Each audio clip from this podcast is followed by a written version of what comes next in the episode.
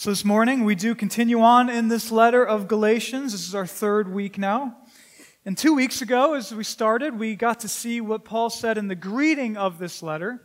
And then last week, we began the body of the letter. And what we saw last week, to start off the body of this letter, wasn't a paragraph about thanksgiving, which would be more typical of Paul. Instead, what we saw in verses 6 through 9 was a few firm statements about the seriousness of turning from the true gospel message, and especially about getting the message wrong and being a false messenger. And on that paragraph last week, it was, and it still is, a hard passage. And it's hard because, as we talked about, on the one hand, we, especially in our culture, want to be loving and compassionate toward all people. And, that, and that's a good thing, as we should always want to be loving and compassionate in what we say and in what we believe. And though, what we also saw last week was that in love, we also need to understand from God and His Word that there is only one true message about Jesus. And we say this not because we just care about being right nor because it's just some doctrine we want to hold. Instead, it's because getting the message wrong really matters, both for God's glory, because the message represents Him, and for the welfare of the world, because the true message of Jesus is what we and the whole world so desperately needs. And as a reminder, remember the false message that was being taught in Galatia that sparked the writing of this letter wasn't that far off from the true gospel. Because the true gospel, in a nutshell, is about Jesus Christ, the Son of God, coming, living, dying for sinners, rising again, coming back one day, and it's about us trusting Him for that salvation and peace. And so that's the true gospel. And yet, all that they were doing in Galatia was they were agreeing with all of that. But then they were adding the necessity of doing these certain works in order to be right with God, especially Jewish works back then. And yet, as we saw last week, with it being just that off, Paul said in verses 6 and 7 that by believing that message, by adding our doings to what Jesus has done in salvation, they were, quote, deserting God. And yet, also, still, Paul said in verses 8 and 9 that anyone teaching such a message like that will be accursed meaning given over to God for proper judgment. And so that's what we've seen. And one last thing on this before we do move on to our text this morning. On all that, let me also just say that perhaps I wasn't as clear about this last week if you were here. But as we continue on this topic this morning, and especially as we continue on it throughout Galatians, let me be clear that it is hard to judge from afar exactly what one individual professing believer actually believes in all this about the gospel and if they are genuinely saved or not. And that's why, even here in Galatia, I think Paul still thinks that some of these people are genuine Christians, just temporarily being deceived. And it's also why I do think the Bible would lead us to think that in places, even now, where a seriously false gospel is still being taught, like in mainline churches or in Catholic teaching, where many of the aspects are almost exactly the same of what was going on here in Galatia, it still is true that people can be there and genuinely know Jesus and be saved. But importantly, first, what is still really serious in such examples is the messengers who promulgate such a false message. Because remember, if you're here last week, it was the messengers that God's word is specifically addressing here. But then, second, and I think most important, we need to know that someone can really know Jesus and be saved in such a setting, but only because, by God's grace, they don't rely on their works, even though they're taught to. And instead, they genuinely trust in Jesus for their salvation. In other words, because in their mind, in their heart, they still are actually believing and relying on Jesus alone. Now, that's rarer in such settings because the people are sadly taught to rely on Jesus plus doing all these works for their salvation. But it can, and I think still does, happen. And finally, on this, I hope you know that this then really is why in history the Protestant Reformation happened. Because people who loved the Bible and loved God and loved other people saw that this was such a big deal according to God's Word. And this then is why we really should encourage people to read the Bible for themselves, right? And to go to churches where the true gospel is taught because this isn't just doctrine. Instead, it really does matter, possibly for their salvation and especially for their peace, which we talked about last week. That then finally does bring us to this week. So, so Paul was firm in verses 6 through 9. And as I said last week, some of the reasons for this are because false teaching misrepresents Jesus, because it leads people to believing a wrong message, because it troubles. But now for this week, we get to dig into what Paul says right after that intense paragraph in verses 6 through 9. And here we'll see him continue to give some reasons why he's so resolute about this gospel message. Which brings us to our outline of how we'll go through our time together this morning. So, what we'll see in these verses is basically Paul giving two reasons for why he's so adamant about the true gospel versus any false gospel. Two reasons. And those two reasons, then, very simply, will be our two sections this morning. And so, first, we'll see his first reason why he's so adamant about the true gospel in verse 10. And then, second, we'll see his second reason in verses 11 and 12. And so that is our simple outline. And in it all, in essence, we're asking, why, Paul, are you so serious about this true message of Jesus and against any false gospel? And for us, then, we're also asking, and why should we as Christians care so much about this message? And to answer that, we're going to see two reasons from God's Word. But all that said, let's then begin our first section and see the first reason why Paul is so adamant about this one true gospel. Remember, this is what Paul decides to say right after that intense paragraph in verses 6 through 9. For this will be in just in verse 10. So look down at your Bibles, Galatians 1, verse 10. For am I now seeking the approval of man or of God? Or am I trying to please man? If I were still trying to please man, I would not be a servant of Christ. So, as you can see in the first word there, Right? This verse starts with that really important word for or because. And this truly is an important word, not only here, but in the whole Bible. Because as you might have noticed, and I think I've said this before here at this church, so many verses, even famous Bible verses, start with this word for. For God so loved the world. For the wages of sin is death. For to me to live is Christ and to die is gain. For I know the plans I have for you. And the list could go on. And that's all because verses in the Bible aren't just random thoughts or promises, but they connect to and they explain other thoughts. And, and, so it is here. And so this verse starts with for or because. And this means that the questions it's the question it's essentially answering, again, is why, Paul, do you speak so firmly, like you just said in verses 6 through 9? Why are you talking like this? And his answer is for, because, Am I now seeking the approval of man or of God? Or am I trying to please man? If I were still trying to please man, I wouldn't be a servant of Christ. And so, as you can see there, there's really then three things involved in Paul's reason in this first verse. Three things, one in each of those sentences. First, the thought of gaining approval. Second, that idea of pleasing. And third is the importance of being a servant of Christ. And so let's take those one at a time and see why they were so important for Paul and why they are for us as well. So, Paul's first statement For am I now seeking the approval of man or of God? And of course, the rhetorical answer is of God. But when we hear that, we may think, that's strange. I mean, doesn't he and don't we in Christ already have God's approval? And the answer is Absolutely. And, and, Paul knew that. And in fact, the truth that we are approved in Christ alone by grace through faith and not by anything we do is the gospel Paul is being so adamant about. And so that's true. But then, what's also true is that once you're in Christ, once you're right with God, what we still do matters.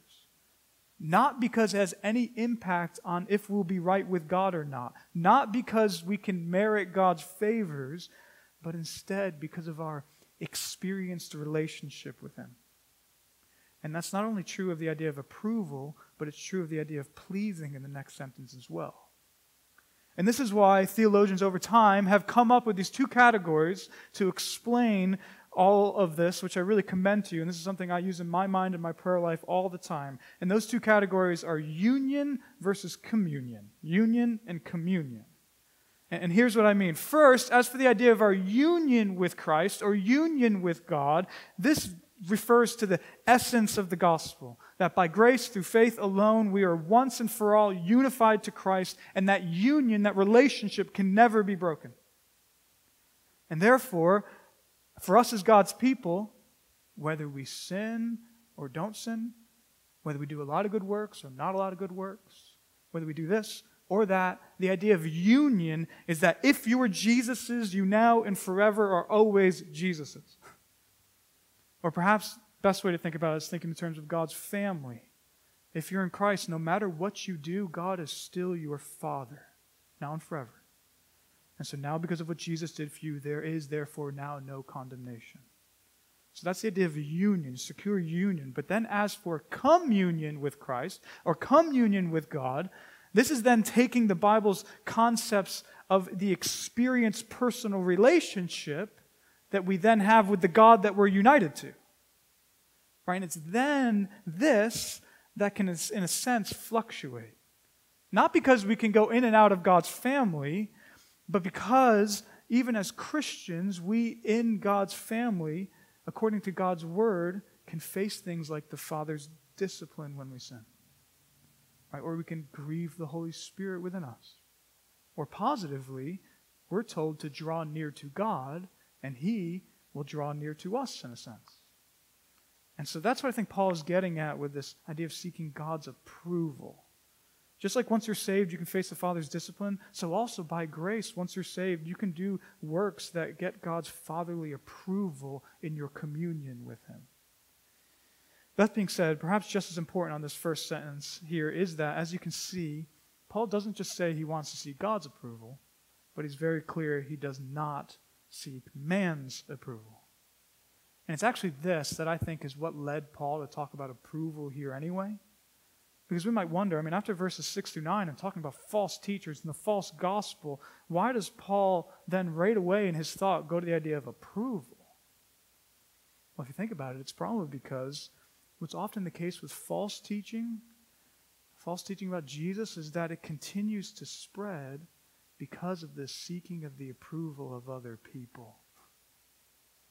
Right? Looking not to offend, or not wanting to sound this way or that way or allowing people to add whatever they think is best, or, or, or, emph- or overemphasizing certain truths because you know people will like you for it, or whatever. But you can understand, right, that often what happens is it's seeking man's approval that leads to the message being changed.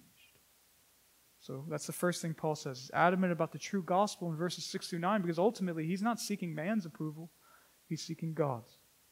That then leads to the second and shortest sentence in verse 10 there, quote, or am I trying to please man? And implied there, of course, is that he isn't trying to please, please man, but he's trying to please God. And, and again, this is similar to the idea of approval, right? Because even Christians sometimes ask, and it's a good question, can I really please God? And the answer to that from the Bible brings us back to our ideas of union and communion, which is why they're so helpful. Because by asking the question, can I really please God? If you mean by that, can I make God so happy in such a way that it then makes up for my sins and makes me right with Him? Then, of course, the answer in the Bible is a resounding no. Right? Because it's a huge part of the gospel. We cannot make up for our sins like that. That's why we need to trust in Jesus Christ alone for our salvation, for our union. But if, the, if by the can I please God question you mean, now that I'm totally secure and saved in Christ, can what I do please God or not please God in a sense? The answer from the Bible is a resounding yes.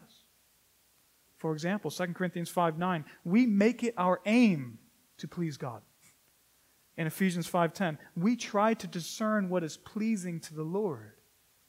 And as you can see, this then fits with the idea of communion. And so, as a quick application for us, then, for those of us who are here and do know Jesus, we should resonate with this verse because we also should want to please God, right? Make our Father happy. Not because we're afraid that he'll forsake us and cast us out of his family if we don't please him enough, because that's not true. That can't happen in Christ. But instead, simply because we love him. And yet again, with all that said, as with the idea of approval, this point about pleasing man here, as you can probably see, is primarily here because of what the false teachers were probably doing. And as you can see on this, it's interesting. Paul subtly in this verse gets personal here. Because notice in the next sentence there in verse 10, he writes, If I were still trying to please man. And this shows us that, that he understands this because he's been there. Right? He understands that so much of being religious and trying to do things from, for God can come not from a genuine desire to please God, but an inward desire to please man. And for all of us, myself included, it's really good for us here to take a minute and realize that as well, because we can go to church, we can do good works, we can talk the right talk, we can try to be moral, we can seek to raise our kids in the faith. We can stand up for morality in the culture. We can even talk about Jesus and his gospel. We can do all that, and yet in our hearts, we can really be doing it because of how it makes us look to other people. And I know that may sound strange because at first we might think, no way. It'd be so much easier to not be a Christian in this culture. And in part, that's true just like it was true for them back in the Roman times. But also, that's not fully the case. And we all know it. Because we all know the pleasure and even recognition that we can get from actually being religious or godly when others aren't. Or being the moral and right one when we know that others aren't. Or being the ones who are fighting for God all because of how it's making us look. And so, like in Paul's life before his conversion, we need to realize that the subtle desire to please man and get man's approval might still be in us. But as Christians, even though we may struggle against that, we also still say what Paul is saying here in verse 10 yet ultimately, I'm no longer seeking to please people. Instead, I'm really trying to please God. Which brings us to the third sentence there in verse 10. And it's here that Paul gives a more underlying reason for all of this. So, why does he talk the way he does in verses 6 through 9 about the firmness of the gospel? Well, because he's seeking to please God and get God's approval. But then finally, in that last sentence there, he's doing all this because he's simply a servant of Christ. And it's this that I actually think is the strongest of all those three things in this verse. And I say that because notice how Paul pits pleasing man and serving Christ against each other here. And this is actually very similar to what Jesus did in Matthew 6 24. Because there, as you might know, Jesus boldly said, famously, You cannot serve both God and money. Meaning, it is impossible, according to our Lord, to serve God and money. You cannot do it. And so in the same vein, in Galatians 1:10 here, Paul is saying that about serving Christ and pleasing man. He says, if I were still trying to please man, I would not be a servant of Christ. And so the question for us is, why is this? Right, why is this the case in Jesus' teaching in Matthew 6, where we cannot serve God and money? And why is it the case here in Paul's teaching where we cannot please man and serve Christ? Well, it's because if you think about it, what this shows us is that in both Jesus's and Paul's teachings, what they're therefore really getting at is the issue of ultimate allegiance and ultimate authority. Ultimate allegiance and ultimate authority, meaning we each need to ask ourselves what really is number one in my mind, in my heart, in my life? Is it money? Is it man? Is it something else? Or is it Christ? Is it God? All right, it's by answering that question that then has numerous applications for how you act and how you live. Which brings us finally, before we move on to our second section, to really then why I think Paul ends with this idea of being a servant here in verse 10. So remember, Paul just wrote verses 6 through 9. That was last week for us, but it was his last breath for him. And there he was intense about turning from the true gospel and about there's only one true message. And remember last week, and we keep saying that we all, thus, therefore, as well, must believe that there's only one true gospel about Jesus Christ. But that being said, bring yourself back to Paul here and why he says he's a servant. Because we might hear all that from verses 6 through 9 and think, man, I bet Paul just loves being brazen like that. I bet he loves just asserting his apostolic authority. But actually, I don't really think he does. And I say that because, first, we know from elsewhere in his writings, like Romans 9 or Philippians 3, that when Paul's intense like this, he often says he's writing what he's writing with anguish or with tears, meaning this isn't easy for him. But also, we know this because, as we talked about before, he never elsewhere starts off his letters like the way he does here in Galatians. He never just says in verse 1 of his letters that he's an apostle. Instead, he usually says at the beginning of his letters that he's also a servant of Christ. And so he's never firm like this to start off his letters, only here in Galatians. But the question is still, but why? Why be so firm? And that's why I love the end of verse 10 here. Because it shows us that Paul is essentially looking at all this, at loving the true gospel and having to say what he has to say about Jesus in the midst of false teaching and about the importance of Jesus' gospel. And he's thinking, I'm just his servant. And to be clear, that word servant probably would be better translated as bond servant because it was someone owned by somebody else back in Roman times. And so Paul is saying that he's writing what he's writing about this one true gospel because, yes, he's seeking God's approval. And yes, he's trying to please God, but also because he knows he's owned by Jesus. he's just Jesus' servant serving him. And that's really as a, why I was, I was, studying this, I began to love more than ever Galatians 1.10 here because, because also think of it this way. So as I said a minute ago, Paul almost never, he, oh, excuse me, he almost always right away in verse 1 of his letter starts off with this idea of being a servant of Christ. He always, always starts his, his letters like that. And yet here in Galatians, he doesn't do that until he gets to verse 10. And so the question is, why, does, why doesn't he say that in verse 1? And why does he say it in verse 10? I think the reason is if you want to think along with him, yes, he had to painfully assert his apostolic authority to begin this letter. Because the truth is, any false teaching is a big deal. But then, when he's explaining why he needed to do it and why he's so adamant about the true gospel, he doesn't again bring up his apostleship. He could have. He, he could have said there, if I were still trying to please man, I would not be an apostle of Christ. But instead of that, he talks about being a mere servant here, just like you and I are. And so, in a, sen- in a sense, he's, he's looking at all this and he's saying, Look, I, I know this might be hard to hear about the one true gospel in verses 6 through 9, just like it might be for us. But I'm just, a, I'm just serving Christ. Right? He owns me. And this is his message. Yes, I'm an apostle, but I'm not that special. I'm just his servant.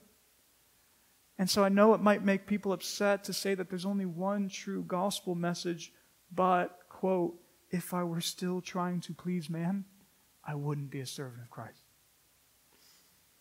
And, brothers and sisters, the same is for you and I, and for why we love and believe and sometimes have to stand up for the one true gospel of Jesus. And so that's Paul's first reason in verse 10. But that then does lead us to verses 11 and 12. And here, we'll, Paul see, we'll see Paul give his second reason for why he's so adamant about the true gospel.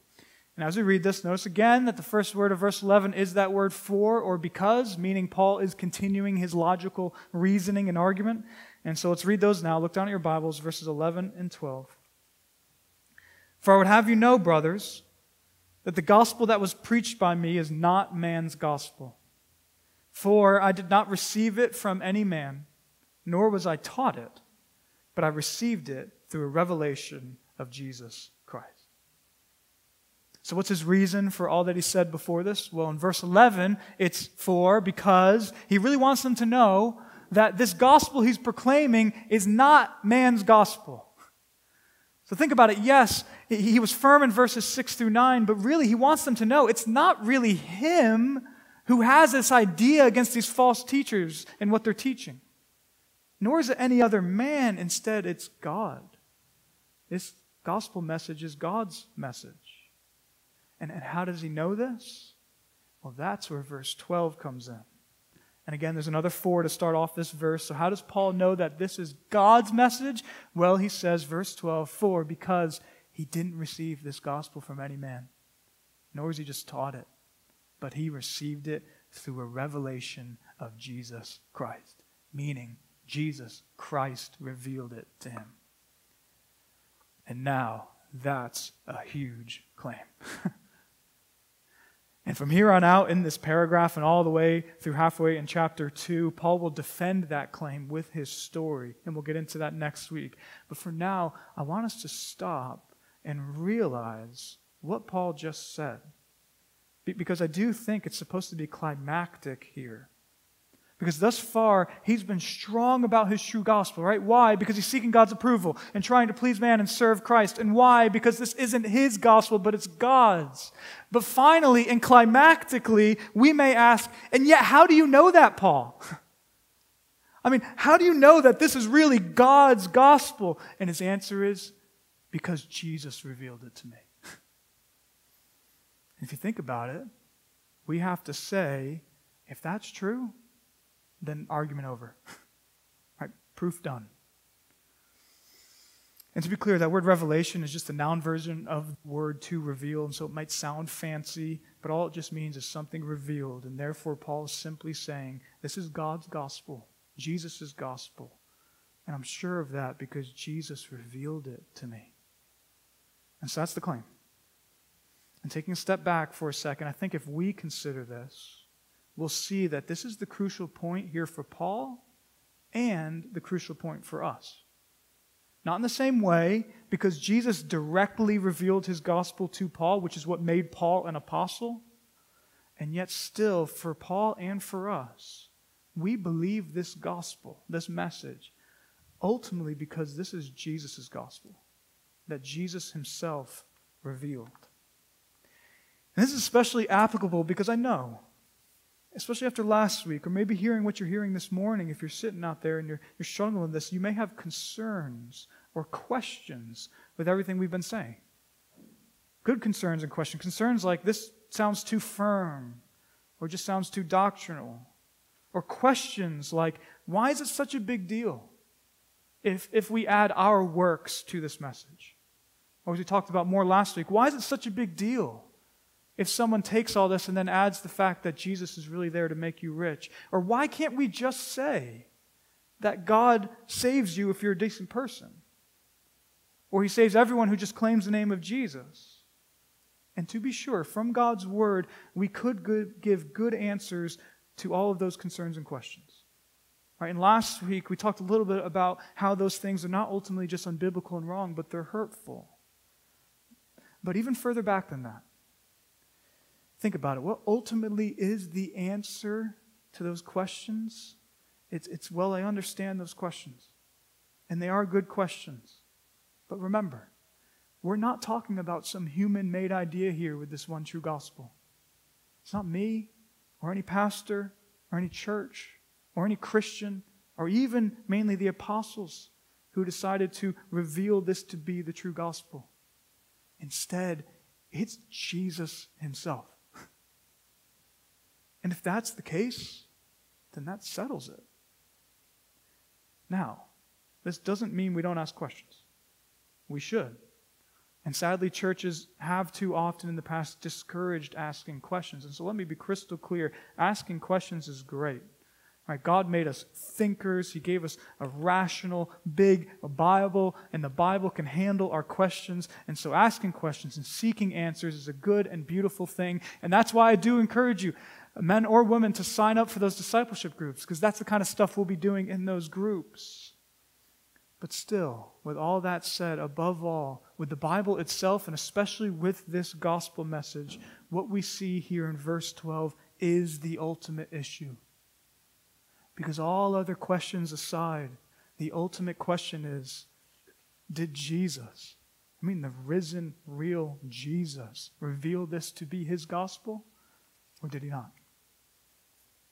And that's why I think verses 11 and 12 are so important after last week and why I'm so thankful Paul included them in what he said here.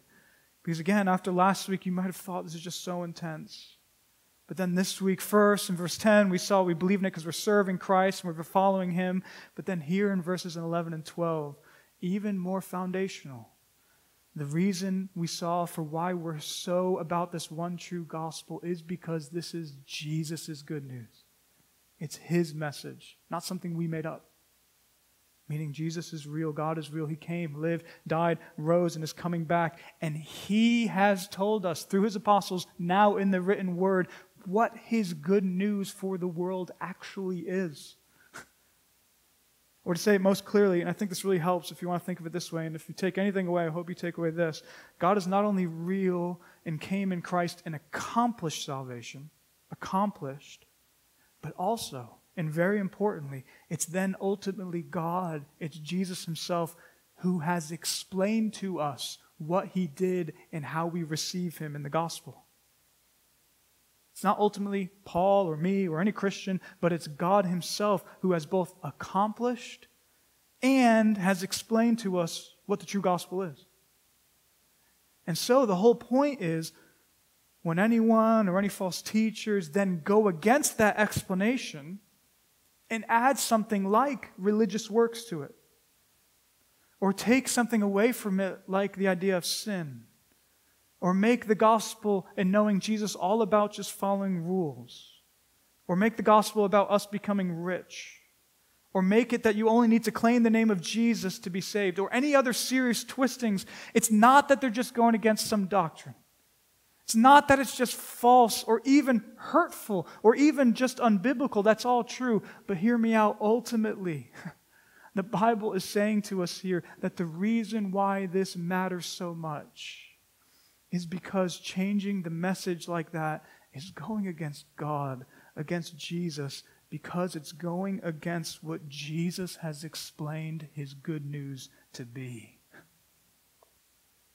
Because in reality, if you think about it, it is really rare for people who claim the name of Jesus to disagree that Jesus came, lived, died, rose, and is coming back. Instead, if you think about it, what false gospels usually are isn't changing what Jesus did and accomplished in history, but it's changing God's explanation of what those events mean and how we receive them. But in the Bible, what God accomplished and what He's explained His gospel to be are equally important because they make up the message. And so the application of for us in this section is simple. As it was last week, so it is again. Stick therefore to the true gospel message, to the good news of Jesus Christ that saves and that the world desperately needs, all because it really is revealed by Jesus. It's what God accomplished and has explained to us to be his gospel, and so really is God's gospel. That ends our text in Galatians 1 10 through 12. And in sum, we saw those two major reasons for why we so love the true gospel and why we believe it First, because we're seeking God's approval. We're trying to please God. We're owned by Jesus. We're just serving Him. And then, second, because ultimately we know Jesus didn't only accomplish salvation, but He's the one who revealed after He accomplished salvation what His message is for us and for the world. And so now, as we close, first, I do just encourage you to apply all that however you see fit and as the Spirit guides you. Right, perhaps you hear all that and you think, okay, I really need to work on the uh, approval and pleasing of man part. Or perhaps you're hearing all this this morning and you think you, you really need to know that this isn't any person's message. This is really revealed by Jesus Christ Himself, and that's why it really matters. Or finally, perhaps you're there and you're listening to all this and you think after hearing this, you don't really know Jesus. Right, if that's you, I, I do encourage you to come to Christ this morning. He has open arms. And he died for sinners like you and me. And so trust in him for your forgiveness and your peace. And so, again, I do encourage you to apply personally, do it, whatever you saw here from God's word this morning. But then, second, is one final thing to close. Let me just close with one verse from the book of Acts that I think connects to all of this. And, and, I bring this up because this was actually in our Bible reading this week, for those of you who are doing that with us, but mainly because it is such a fitting summary, one verse summary to everything we saw here this morning. So this is Acts 23 11. You can turn there if you not want, or you can just listen. It's only one verse. This is Acts 23 11. And as for context, this is still the Apostle Paul, something happening to him. But here he's been imprisoned, and he's recently been trying to defend the one true gospel to all these different crowds that he's brought before. And in such a setting, Jesus one night comforts Paul by saying this. Hear this from Acts 23 11. The following night, the Lord stood by him, by Paul, and said, Take courage. For as you have testified to the facts about me in Rome and Jerusalem, so you also must testify in Rome. So, this is meant to be encouragement to Paul, right? Take courage. And why? Well, because as you heard there, there's really two things. Two things. First, because Jesus still had things that Paul must do. Must. Essentially, meaning Jesus is Paul's Lord. And, and Paul has things that he must continue to do in Jesus' plan, being essentially Jesus' servant. But then also, second, what exactly did you hear that Paul must do? Well, Jesus didn't say that Paul must be the most amazing teacher or the most persuasive or the most impressive Christian. Instead, Jesus told Paul that he must testify to the facts about him. The facts. And it's this that I think is really helpful and complements what we saw in Galatians 1. Because, like Paul, we are servants of Christ. And so we must follow Christ and seek to please him and seek his approval. But in the end, why? And, and, and especially in the gospel message itself, why do we care so much about this message? Well, because this message is about facts, meaning it's true. It's the facts of what Jesus did, and it's the facts of what Jesus has revealed his gospel to be. And so for us, church, let's therefore keep on loving the one true message of Jesus Christ, which is salvation now and forever through what he did by grace alone, through faith alone. Let's keep loving and believing in Jesus in that message because we're his servants and because it's God's message. And that being the case, because then we also know that this is the message that saves us, that the world needs to be saved, and it's what glorifies our Savior, Jesus Christ.